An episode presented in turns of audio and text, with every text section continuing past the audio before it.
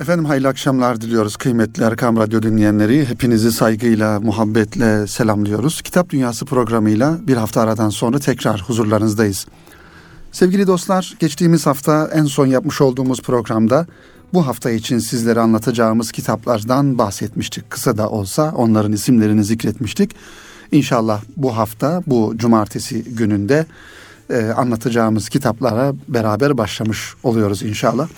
İlki kıymetli dinleyenler bir alan kitabı, bir Arap edebiyatı ile alakalı bir kitap ve ilgili kardeşlerimizin de e, dikkatini çekeceğini umduğumuz ve Belagat ismini taşıyan Nizamiye Akademi yayınlarından çıkan Profesör Doktor Hikmet Akdemir'e ait güzel bir kitap.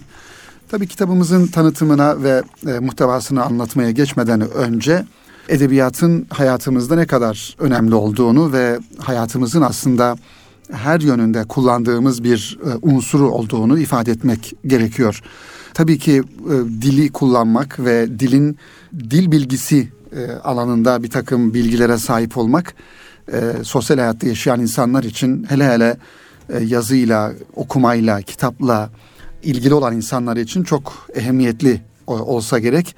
Onun için kullanmış olduğumuz dilimizin inceliklerini, ayrıntılarını, güzelliklerini bilme adına dille alakalı bir merak içerisinde e, olmamız gerektiğinde ifade edelim. Bu merakımız e, elbette ki konuşmuş olduğumuz kendi dilimiz yani Türkçe ile alakalı başta olması e, gerekir. sonrasında da ilgi duyduğumuz diğer dillerle ilgili de çalışmalara, kitaplara merakımızın olması gerekiyor. Çünkü kıymetli dinleyenlerimiz malum kitap dünyasının da ya da kitapların da ayrı bir konusu olarak bunu ifade etmek lazım. Zaten kitapları da oluşturan asıl şey dildir ve dilin e, ayrıntıları, dilin incelikleridir. Ve bu manada e, dilin teferruatına vakıf olan insanların yazmış olduğu kitapların çok daha dikkatli ve çok daha merakla okunduğunu görüyoruz. Metinler önemli bu anlamda. Metinlerin kuruluşu ve dilin güzel bir şekilde kullanılışı önemli. Onun için e, Türkçemizi konuşan insanlar olarak, Türkçeyi konuşan insanlar olarak ne kadar çok kelime dağarcığımızı artırma gayretinde olursak o kadar çok meramımızı daha güzel anlatırız ve e, daha çok kelimeleri kullanırız. Bunun için de şüphesiz ki bu işin yolu kitap okumaktan geçiyor. Kavramları öğrenmek, kavramlarla düşünebilmek e, ve kavramlar hazinemizi kavram hazinemizi geliştirebilmek için de kitapların içerisinde olmamız gerekiyor. İşte Belagat isimli kitaptan bahsediyorduk kıymetli dinleyenlerimiz. Belagat biraz tabii ki Arap edebiyatı ile alakalı bir mevzu. Özellikle diller içerisinde Arapçanın e, çok daha farklı bir yeri olduğunu ifade etmek lazım. Hele hele bizim için, biz Müslümanlar için Arapçanın bir e, ayrı ve önemli tarafı da Kur'an-ı Kerim'in Arapça olarak e, indirilmiş olması ve ahiret dilinin, kıyamet dilinin de Arapça olacağından dolayı Arapça aslında bizim bir yönüyle ana dilimizde sayılır. Çünkü Hazreti Adem'in de e, rivayetlere göre Arapça konuştuğunu e, biliyoruz. Öte taraftan ana dilimiz dedik çünkü Peygamber Efendimiz Aleyhisselam'ın da dili Arapçaydı ve annelerimiz olan Efendimizin hanımlarının ezvacı tahiratın da dili Arapçaydı. Onun için bir Kur'an dili olması hasebiyle Arapçaya olan bizim ilgimiz, Arapçaya olan muhabbetimiz elbette ki biraz daha farklı olması gerekiyor. Ee, onun için başta Kur'an-ı Kerim'i bilmemiz, okumayı bilmemiz, Kur'an-ı Kerim'i anlama gayreti içerisinde olmamız e, gerektiğini de buradan ifade edelim. İşte Hikmet Akdemir Hoca'nın kaleme almış olduğu, hazırlamış olduğu bu kitapta bizim biraz daha Arapçanın Arapçanın inceliklerine, Arapçanın güzelliğine daha da yakından tanık olabilmemiz için incelenebilecek, okunabilecek, belki bir ders kitabı şeklinde istifade edilebilecek olan bir kitaptır diye düşünüyoruz. Allah Teala insanlığa son mesajı olan Kur'an-ı Kerim'i Arapça olarak indirmiştir az önce ifade ettiğimiz üzere. Bu sebeple Müslümanlar Arapçaya diğer dillerden çok daha fazla ehemmiyet verirler. Çünkü Kur'an-ı Kerim insanlığın kurtuluş mesajı olmasının yanı sıra aynı zamanda bir hayat kitabıdır. Ee, Müslüman halkın, Müslüman insanların günlük hayatı Kur'an-ı Kerim tarafından belirlenmekte ve inşa edilmektedir. Arapça az kelimeyle çok mana ifade edebilen son derece zengin bir dil. Arapça öğrenmek isteyenler malumunuz olduğu üzere sarf dediğimiz yani kelime bilgisi ve nahiv dediğimiz cümle bilgisi ilminden sonra belagat derslerine başlarlar. Kur'an-ı Kerim'in doğru anlaşılmasında belagat ilimlerinin önemi de son derece açık ve ortadadır. Ve e, Fahrettin Razi Hazretleri bir alim aynı zamanda belagatı şöyle tanımlıyor. Diyor ki Fahrettin Razi belagat söz sahibinin kalbinde olan mananın özünü onu bozacak, kısaltmadan ve usandıracak uzatmadan sakınmak suretiyle ifade etmesidir.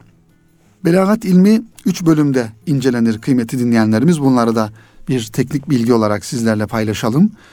Meani, beyan ve bedi ilimler olarak üç bölümde e, inceleniyor belagat ilmi. Belagat ilmi Hicri 4. asrın sonlarında kendi terimleriyle müstakil bir ilim haline gelmiş ve şüphesiz bunda Kur'an-ı Kerim'in belagatıyla dünyaya meydan okuması en önemli sebeptir. Tabi Kur'an-ı Kerim'in edebi tarafı hiçbir şekilde tartışılamaz. Bunu da ifade etmek gerekiyor kıymetli kitap dostları. Kur'an-ı Kerim'in mucize olması ve icaz yönü yani bütün diğer edebiyat alanlarını, bütün dilleri aciz bırakan bir yönünün olması e, şüphesiz ki onun bir Allah kelamı olmasından ve Peygamber Efendimizin de en önemli, en büyük daha doğrusu mucizesi olmasından ileri gelmektedir.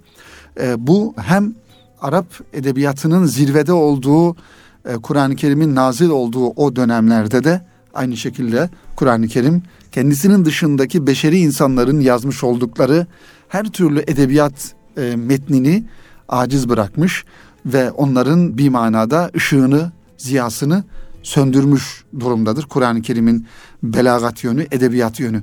İşte bahsettiğimiz belagat ilmi de e, Kur'an-ı Kerim'den hareketle, Kur'an-ı Kerim'deki o edebi ifadelerin, edebi ifadelerden hareketle bir ilim olarak e, ortaya çıkmış ve Arapça öğrenen insanların da sarf ve nahiv e, ilmini tamamladıktan sonra işin biraz daha edebi tarafını, biraz daha dil tarafını ve biraz daha estetik tarafını e, öğrenmeleri açısından belagat ilmini öğrendiklerini görüyoruz.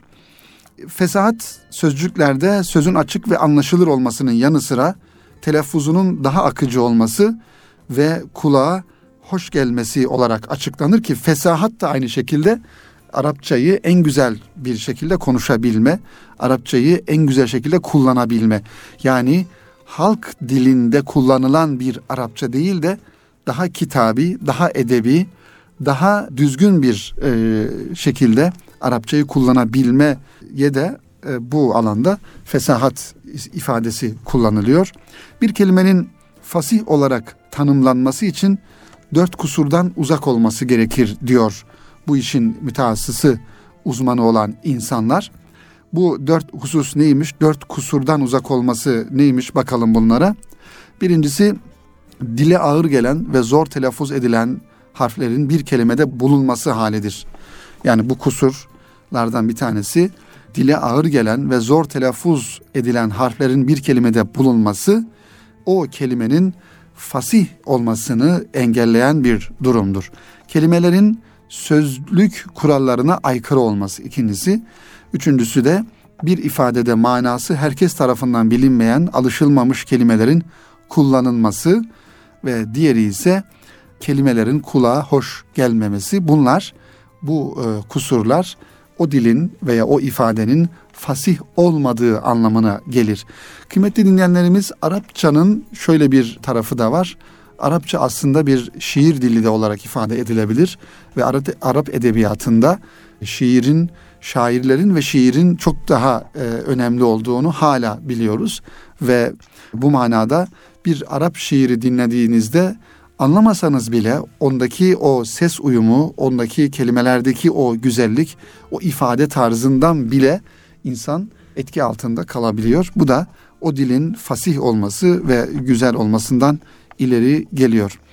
İşte bir kelimenin açık ve anlaşılır olması yani fasih olması için yukarıda az önce ifade ettiğimiz dört kusurdan uzak olması gerekiyor.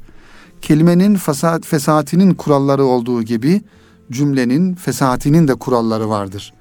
Lisana ağır gelen kelimelerin peş peşe kullanılması, cümlenin dil bilgisi kurallarına aykırı olması, cümleden kastedilen mananın kapalı olması, dile ağır gelen aşırı tekrarlar ve çok uzun zincirleme tam, tamlamalarının kullanılması cümlelerin fasih olmasını engellemektedir e, diyor Hikmet Akdemir Hoca bu Belagat isimli kitabını bizlere aktarırken.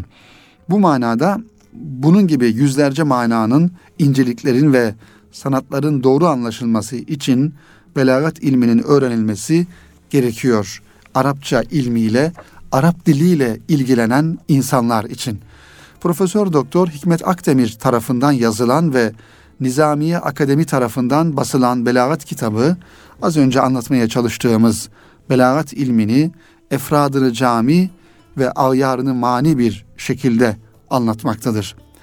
Evet, işte bu ve benzeri kitaplar özellikle Arap dili edebiyatı e, öğrencileri için ya da ilahiyat fakültesinde Arapça eğitimi alan öğrenci kardeşlerimiz için tavsiye edilebilecek olan bir kitap. Hele hele Arapça ile meşgul olan her bir kardeşimizin, her bir öğrencinin, her bir e, Arap dili öğrencisinin mutlaka kütüphanesinde bulunması gereken kitaplardan bir tanesi Belagat kitapları kıymetli e, kitap dostlarımız. Efendim bu kitabı sizlere takdim e, ettikten ve tanıttıktan sonra hemen hızlı bir şekilde başka bir kitabımıza geçiyoruz. Bu kitapta profil yayınlarından çıkan ve Selahattin Yusuf'un kaleme almış olduğu İsmet Özel'le alakalı e, bir kitap. Hemen bir parantez açarak İsmet Özel'inde bir takım e, düşüncelerimizi sizlerle paylaşalım kıymetli dinleyenlerimiz. Malumunuz Türkiye'nin yakın döneminde düşünce dünyamıza iz bırakan insanlardan bir tanesi İsmet Özel. İsmet Özel'in belki hayatını iki kısımda değerlendirmek gerekiyor. Bir önceki İsmet Özel, bir de sonraki İsmet Özel. Bir zamanlar belki sol görüşe sahip, e, sosyalist bir düşünce e, içerisinde olan bir insanken e, daha sonraki yıllarda İslam İslami bir düşünceye e, sahip ol, olmuş ve felsefeyle alakalı kitaplar e, üretmiş, yazmış ve hala hazırda da kendileri felsefe e, üzerine dersler veren bir pozisyonda bir üniversitede e, bildiğim kadarıyla görevlerine devam ediyorlar. Fakat e, şu önemli burada Türkiye'de özellikle 70'li yıllar, 80'li yıllar, 90'lı yıllarda okunan insanlardan bir tanesi idi İsmet Özel. Hala okunuyor tabii ki. Tabii eskiye nazaran sık kitap e, yayınlamıyorlar bu tarz insanlar ama yayınlamış oldukları kitaplarda özellikle bir dönemin gençliğinin özellikle Müslüman gençliğinin düşüncesinin oluşmasında, tefekkür dünyasının oluşmasında izler bırakmış insanlardan bir tanesidir İsmet Özel. Ve İsmet Özel'in Erbain e, isimli şiir kitabı aynı zamanda ve farklı bir kitabı olarak da şiir okuma kılavuzu anlamında yazmış olduğu kitapları da e, önemlidir. Bütün kitapları belki okunması gerekir ama İsmet Özel'in şiir anlayışı da muadillerinden ya da diğer şairlerden e, biraz daha farklılık arz etmektedir.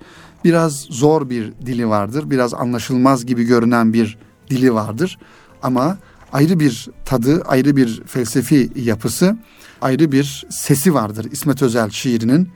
İşte e, Selahattin Yusuf'un kaleme almış olduğu, hazırlamış olduğu e, bu kitapta biraz İsmet Özel'in şiirle alakalı bakış açısını bize anlatan bir kitap. Kitabın adı da Bir Masal İsmet Özel'i. Şöyle bir tanıtım yazısından istifade etmeye çalışalım kıymetli dinleyenlerimiz. İsmet Özel'in 1986 yılında yazmış olduğu bir şiirle başlıyor tanıtım yazımız. Bu meşhur bir şiirdir. Şöyle başlıyor. Diyor ki İsmet Özel, yaşamayı bilseydim yazar mıydım hiç şiir? Yaşamaya bilseydim yazar mıydım hiç şiir? Yaşama, ya bilseydim yazar mıydım hiç şiir diye böyle enteresan ifadelerle e, şiirle hayatı birbirine bağlayan bir e, düşünce e, barındıran içerisinde bir e, farklı bir şiir. İsmet Özel'in 1986 yılında e, yazmış olduğu şiirlerden bir tanesi. Şiir üzerine kafa yoran insanların 3-5 ergen yazarın yazdığı aşırı lirik ve bir o kadar popüler şiirlerinden sonra tatmin edemediği duyguları şiirde soluklanmak adına sürekli bir arayış içerisindedir. Bu arayışla bağlantılı olarak keşfedilen yolların en çıkmazlarında karşılaştığı şiirler onu şairlere, o şairlerde başka şiirlere götürmektedir. Bu arayışın neresinde olursanız olun, şiir kavşağı denilen bir yerlerde İsmet Özel şiirlerinin sizi yeni bir yola sokmak için selam çaktığını göreceksiniz. Çoğu insan için şiir İsmet Özel öncesi ve İsmet Özel sonrası diye ikiye ayrılır, ayırır. Şiirin ana damarlarında İsmet Özel şiirlerini bu kadar ayrıcı kılan farkındalıklar ise onun kendine has olan gizemli dünyasıdır.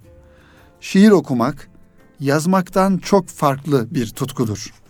Şiir yazmayı deneyip bir türlü şiir mayasını tutturamayan insanlar bu eksikliklerini envai çeşit yazarın envai çeşit şiirlerini okuyarak gidermeye çalışmaktadır. İsmet Özel şiirlerine başlamadan önce onun hakkında genel geçer yargılarının hepsini bir kenara atıp gerçek anlamda şiirlerini anlamak adına kendisinin kaleme aldığı şiir okuma kılavuzunu okumak lazım. Şiir okumanın da teoride bir mantığının olduğunu savunan İsmet Özel, her konunun şiir olabildiği ama her şiirin gerçek şiir olmadığını üstüne basarak anlatıyor bu kitapta. İsmet Özel'i anlamak, şiirlerini biraz daha olsun anlamanın en kestirme yoludur. Bu anlama arayışıyla çıktığımız yolda işte Selahattin Yusuf'un kaleme almış olduğu bu kitaba İsmet Özel'i anlatan, İsmet Özel'in şiirini anlatan bu kitaba bir göz gezdiriyoruz. İsmet Özel'i anlamak, şiiri anlamaktır demek yeterli bir bakış açısı değildir elbette. İsmet Özel'i anlamak dönemin sosyal ve siyasi hayatının gözden geçirilmesi 40 yılı aşan şiir hayatından dönem ve dönem üstü şiir anlayışı ve akımlarına dirsek temasında bulunmak gerekiyor. Sadece İsmet Özel'in şiirini anlaya bir anlamak için o pencereden bakmamak aslında bütün o dönemin sosyal hayatını, edebi anlayışını ve diğer şartlarına da göz önünde bulundurmak gerekiyor. Genel hatlarıyla çoğu insanın zihninde İsmet Özel hakkında olumlu veya olumsuz bir yargı bulunsa da bu ismi seven ya da sevmeyen her kesimi ortak paydada birleştiren ana nokta İsmet Özel'i anlayamama gerçekliğidir. Onu bu kadar büyük yapan da kitleler tarafından anlaşılmıyor olmasıdır belki de. Çünkü İsmet Özel şiir okuma kılavuzunda şiirin ortaya çıkışını anlatırken şu cümleleri kullanıyor. Şiir anlatılmaz bir şeyin anlatılmaya çabalanmasının sonunda anlatılabilir bir şeyin yeniden anlamlı kılınması için gösterilen bir çabanın sonunda yeterince anlaşılmayan bir şeyin etkili bir anlatıma kavuşturulması uğruna harcanan süreçtir diye uzun ve biraz anlaşılmaz, biraz da karmaşık bir cümle kuruyor İsmet Özel Şiir Okuma Kılavuzu kitabına giriş yaparken. Vaka ben İsmet Özel'i hep tutkuyla anlamaya çalışanlardan oldum diyor Selahattin Yusuf. Bu çalışma da zaten onun için bir tez olacakken olmadı diye düşüncelerini ifade ediyor. İsmet Özel'i anlamak için hayatının çeşitli merhalelerinde geçirdiği değişimleri, siyasi görüş farklılıklarını, hayata bakış açısını iyi bir araştırmayla yazıya döken yazar, İsmet Özel'in düşünce dünyasının soldan sağa olan evrimleşmesinde değişen ana noktanın sadece solken sağ olmak kadar basit bir değişim olduğunu savunuyor bir taraftan. Çünkü İsmet Özel solcuyken takındığı tavrın Müslüman olduktan sonra çizgisini bozmadan devam ettirmesi, anti-emperyalizm düşüncesinin daha da artarak söylemlerinde yer edinmesi, sürü psikolojisinden uzak zaman ötesi entelektüelizm penceresinden hayata bakması onu aslında değişirken aynı kalabilen ender insanlar arasına da koymaktadır diye e, düşüncelerimizi de ifade ediyoruz kıymetli dinleyenlerimiz. Ve kitaptan bazı bölümler burada var. E, İsmet Özel'den ve aynı zamanda Selahattin Yusuf'un bir masal İsmet Özel'i e, isimli kitabından alınan bir takım alıntılar da var. E, bu alıntılarda bir yönüyle hem İsmet Özel'in düşünce dünyasını hem de Selahattin Yusuf'un İsmet Özel'e bakış açısını anlatması bakımından da önemli. İsmet Özel için solculuk ile sosyalist olmak arasındaki fark bir bakıma solculuk ile Müslümanlık arasındaki fark kadar belirgindir diyor. Ben hangi sebeplerden solcu olduysam aynı sebeplerden Müslüman oldum diyor İsmet Özel. Kendi deyişiyle Türkiye'den dünyaya ışıyan bir toplum örneği memleketçi milli sosyalistler yüzünden değil, batıcı ve son tahlilde emperyalizmin ülkede yedeğine alabileceği solculuk hastalığı yüzünden gerçekleşemedi diyor ve Müslümanlıkla alakalı şöyle bir ifadesi var e, İsmet Özel'in. Bilindiği gibi İsmet Özel 1974 yılında Türk şiirinin ve düşüncesinin önemli ismi Sezai Karakoç'un çıkardığı Dirilik, Diriliş dergisinde Amentu adlı şiirini yayımlayarak Müslüman olduğunu bir anlamda resmen deklare etmiş oldu. Özel Müslüman olduktan sonra değişmediğini, birçok bakımdan aynı adam olarak kaldığını da söylemektedir. Dolayısıyla hiç umurumda değil. İnsanlar sosyalisti, sosyalisti, İslamcı oldu. Şimdi de Türkçülük tellerini çalıyor diyorlar diye İsmet Özel bu anlamda insanların kendisiyle alakalı bir manada ne düşündüklerini, ne önemsemediğini ifade ediyor. Ve İsmet Özel'in Türklükle alakalı e, biliyorsunuz Kalın Türk isimli bir kitabı da var İsmet Özel'in. Hür bir insan kıbleye yöneldiğinde ayaklarının bastığı yer onun vatanıdır. Türkiye'nin vatandaşmasını, Türklerin hürriyetlerine sahip çıkışlarının anlamı budur. Türk kelimesi Türkiye kelimesinin içinde yalnızca 26 kez geçmesine rağmen Müslüman kelimesi 49 kere geçmektedir. Böyle bir ilginç bir ifade de kullanıyor. Bunun İsmet Özel'in o günkü haletini anlatmak bakımından anlamlı bir ipucu olduğunu da ifade etmiş olalım. Kıymetli dinleyenlerimiz bu ve benzeri kitaplar tabii ki fikir kitapları olması hasebiyle e, bu kitapları okuyabiliriz ama bunları bu fikirleri e, kabul ederiz etmeyiz. O bizim kendi düşünce dünyamızdaki durumumuza göre değişebilir ama e, insan her türlü e, farklı kitabı okumalı e, ve alınması gereken e, şeyleri, düşünceleri almalı. Ancak kendisinin de bir filtresi, bir süzgeci olması gerekiyor. Ee, ki okumuş olduğu her e, kitabı veya her düşünceyi, her fikri, her fikri o filtreden geçirebilsin. Yoksa filtresiz bir şekilde okuma durumu olursa e, o zaman her türlü bilgiye açık bir hale gelmiş oluruz. Bu da bizim düşüncelerimizin gelişimi açısından çok e, sakıncalı bir durum olur diye düşünüyoruz. Sevgili dinleyenler biraz güncel konulara da temas edelim ve malumunuz geçtiğimiz 15 Temmuz'da geçtiğimiz 2016'nın 15 Temmuz'unda Türkiye'miz açısından önemli bir dönüm noktası olarak yaşadığımız o hiçbir zaman belki yaşamak istemeyeceğimiz bir gece ile alakalı. Şimdi şöyle bir durumda söz konusu. Toplumsal hadiselerden e, sonra önemli toplumsal hadiselerden sonra aslında e, bir manada toplum e, ve toplumun yazarları o hadiselerin de edebiyatını oluşturuyorlar. Baktığımızda Türkiye tarihine baktığımızda özellikle Çanakkale Savaşı'ndan misal verecek olursak mesela Çanakkale Savaşı ile alakalı oluşan edebiyat, oluşan kitaplar, oluşan romanlar, tarihi kitaplar vesaire bunlar yığınla kitap bir kütüphaneyi belki doldurabilecek kadar bir edebiyat e, oluşmuş durumda. Yani o toplumsal hadisenin e, sosyolojik boyutu, psikolojik boyutu, siyasi boyutu, ekonomik boyutu, e, edebi yönü vesaire bunlar nasıl, ne yapıyor? Zaman içerisinde kitaplarımıza konu oluyor ve yazarlarımız bunları yazmış oluyorlar. İşte 15 Temmuz'dan sonra da e, artık gittikçe de devam ediyor. 15 Temmuz kitaplığı denilebilecek 15 Temmuz'la alakalı bir bir e, dizi kitap yayınlandı ve yayınlanmaya devam ediyor.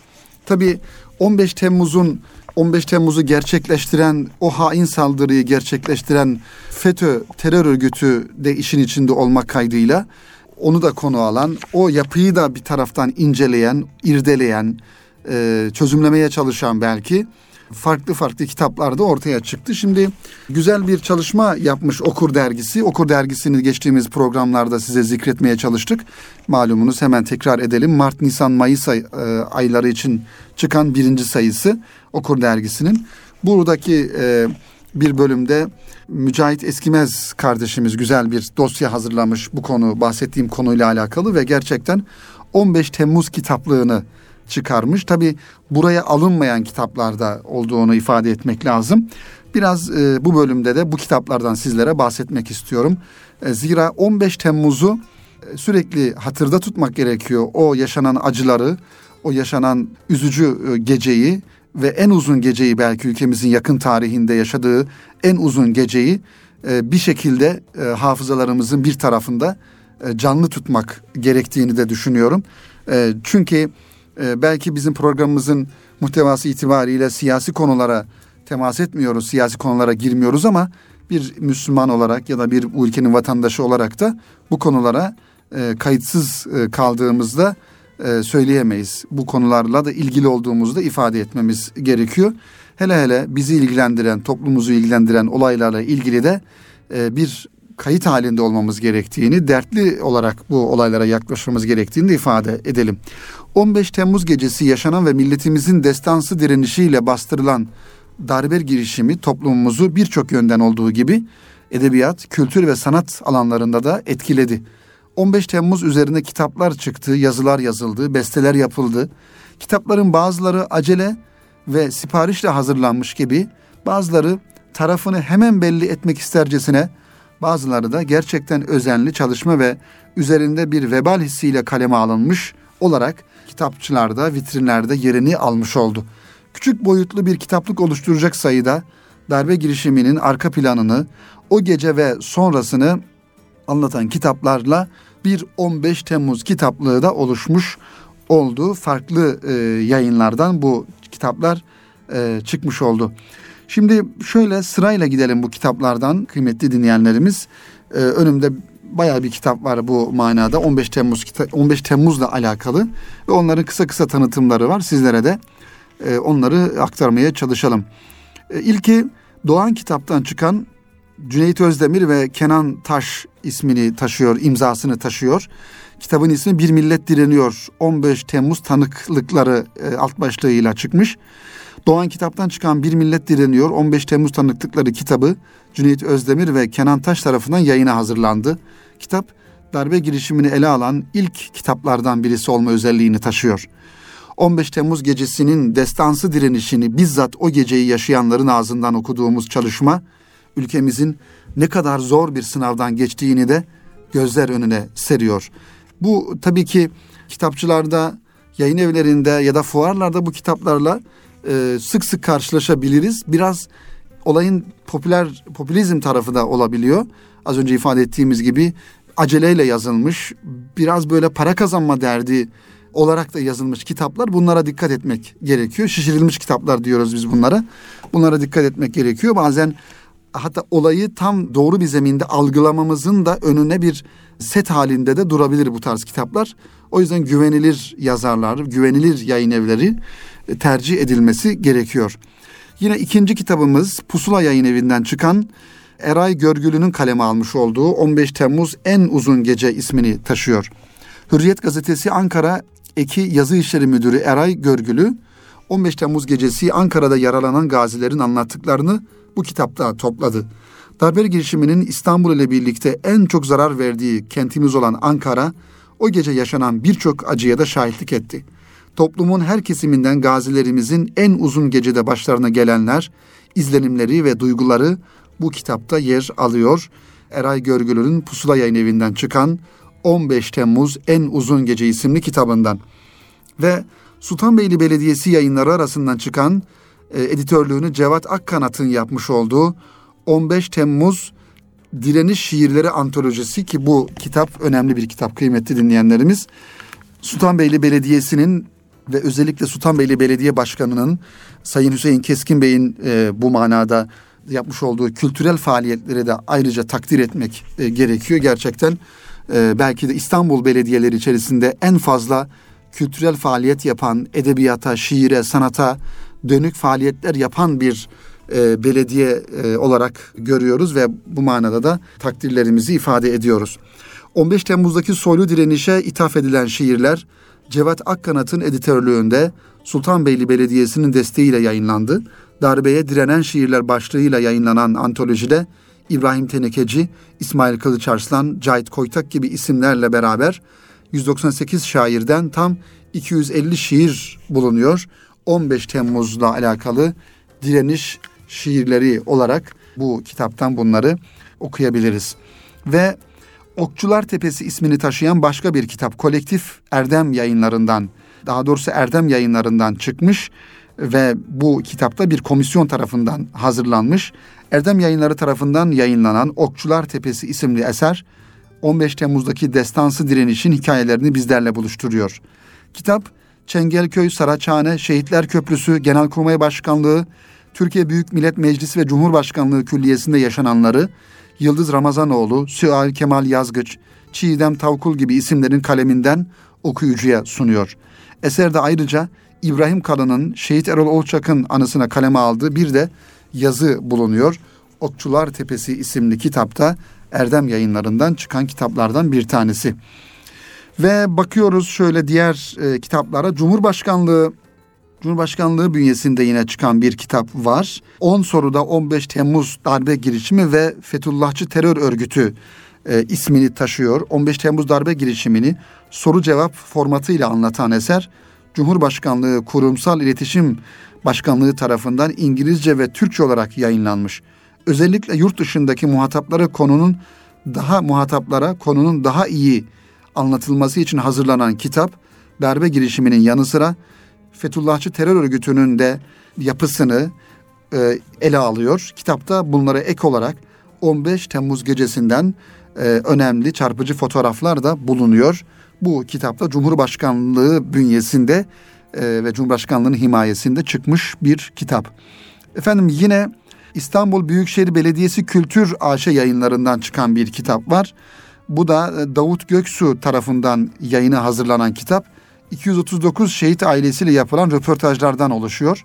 Kitap sayesinde 15 Temmuz şehitlerinin ardından bizlere örnek olacak hikayelerini onların en yakınlarından öğrenmiş oluyoruz. Birçok 15 Temmuz kitabında olduğu gibi o geceden unutulmaz fotoğraflar ve gecenin kronolojisi de eserin içeriğinde bizlere sunuluyor.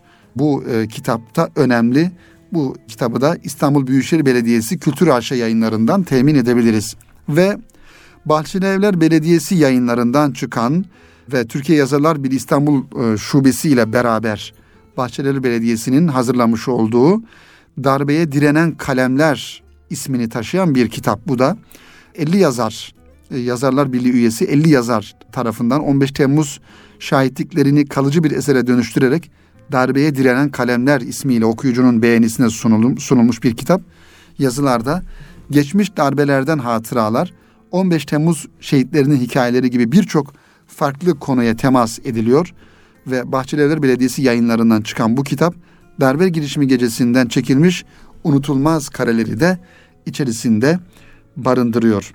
Bakıyoruz diğer kitaplar tabii bunların her birisinin e, tanıtımını belki sunmak zor olacak ama son bir, bir tanesini de sizlere tanıtalım. Yakından tanıdığımız bir isim Timaş yayınlarından çıkan Bahadır Yenişehirlioğlu'nun Kara Güneş isimli romanı Bahadır Bey malum roman e, yazarı e, birçok yazar kaleme aldığı romanlarda dönemdeki olayları ya olayları ya romanın merkezine almış ya da bu olaylara değinmiş.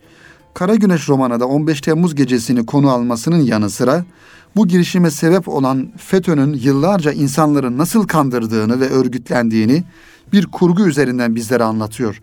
Roman şimdilik çoğunluğu araştırma ve röportajlardan oluşan 15 Temmuz kitaplığına da farklı bir soluk getirmiş oluyor. Yani az önce bahsettiğimiz bu kitaptan önceki kitaplar aslında biraz hazır malzemelerin malzemelerden hareketle e, bir derleme, bir hazırlama, bir editoryal çalışma içerisinde hazırlanmış kitaplar olmakla beraber Bahadır Yenişehirlioğlu'nun kaleme almış olduğu bu kitap aslında bir uzun bir çalışmanın ve emeğin sonucunda ortaya çıkmış bir roman olarak bir kurgu üzerinden bu olayı, bu hadiseyi bize anlatan kitaplardan bir tanesi.